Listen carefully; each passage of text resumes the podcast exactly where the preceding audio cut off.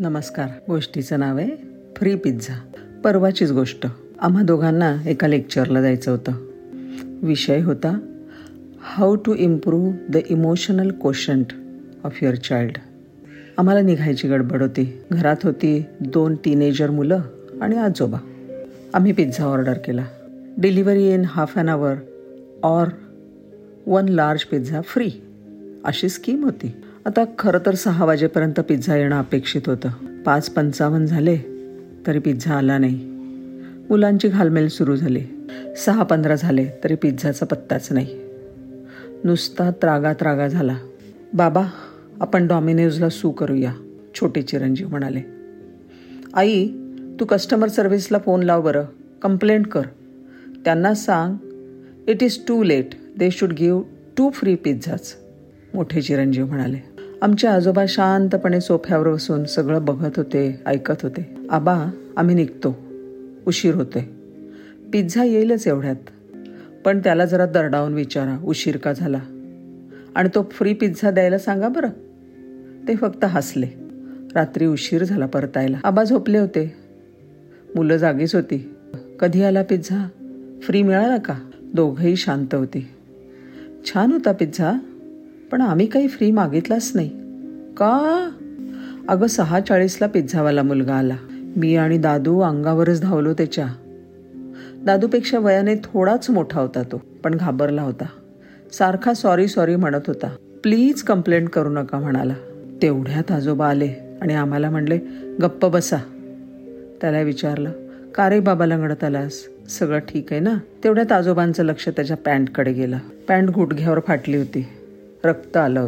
जखम झाली होती. का रे बाळा काय झालं? आता तो मुलगा जरा रडवेला झाला. साहेब घाईत येत होतो. एका वळणावर गाडी स्लिप झाली बघा पडलो. पण नुसतं तेवढंच नाही. अजून दोन जणांना धडकलो. हे सगळं निस्तरता निस्तरता उशीर झाला. पण पिझ्झा मागे पेटीत होता. तो तसाच राहिला. कदाचित फक्त टॉपिंग थोडी सुट्टी झाली असते. पण सर प्लीज कंप्लेंट करू नका. रिमार्क देतात आणि अर्धा पगार पण कट करतात. त्यांनी आमच्याकडे बघून हात जोडले.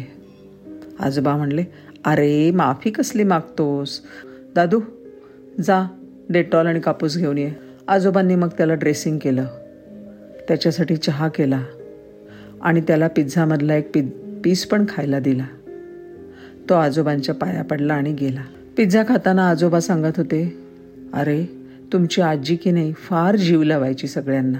सांगतो बघ आमच्याकडे एक आप्पा दूध घालायला यायचे.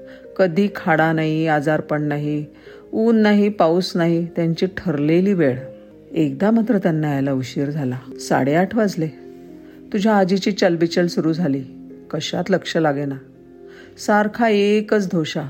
आप्पाला कधी उशीर होत नाही. आज काय झालं? नऊ वाजलं. मग तिनं दारामागे आप्पासाठी एक भांडं पालथं घातलं. दहा वाजता मला ऑफिसला जायचं होतं. पण मला म्हणाली आप्पा आल्याशिवाय ऑफिसला नाही जायचं. जा त्याला बघून या. मग मी एका दिशेला गेलो आणि तुझ्या बाबाला तिने ज्या ज्या लोकांकडे आप्पा दूध घालत असे त्यांच्याकडे पिटाळला. शेवटी अकरा वाजता तो आला. त्याची गाडी झाली होती खराब. मग त्या दिवशी शिक्षा म्हणून आप्पाला आमच्याकडे जेवावं लागलं. तिने नाही आप्पाला अजून एक लिटर फ्री दूध मागितलं. पण बरं का आप्पा तिला खरवस भुईमुगाच्या शेंगा शेवग्याचा शेंगा मक्याची कणसं असं काय काय द्यायचा? त्याचा नसायचा हिशोब.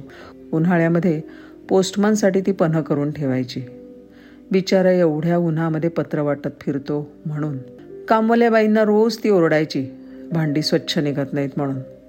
पण ताजा चहा आणि पोळी भाजी जरूर रोज द्यायची. पाहुणे रावळे जास्त झाले की जास्तीची भांडी पडायची म्हणून कधी तिने खाडा नाही केला. तुझ्या आजीनी ह्या सगळ्याकडे कधी सर्व्हिस म्हणून पाहिलंच नाही बघ. तुम्ही सगळे कसे पेनल्टी किंवा रिवॉर्ड लावून सर्व्हिस मिळवता आणि सुखी होता. पण आम्ही की नाही नाती जोडून दुसऱ्याच्या संवेदना जाणून सर्व्हिस मिळवायचो आणि समाधानी राहायचो. असो चला पिझ्झा संपवा आणि मग तुमची काय ती कंप्लेंट लॉन्च करा. मग केली का लॉन्च मी विचारलं.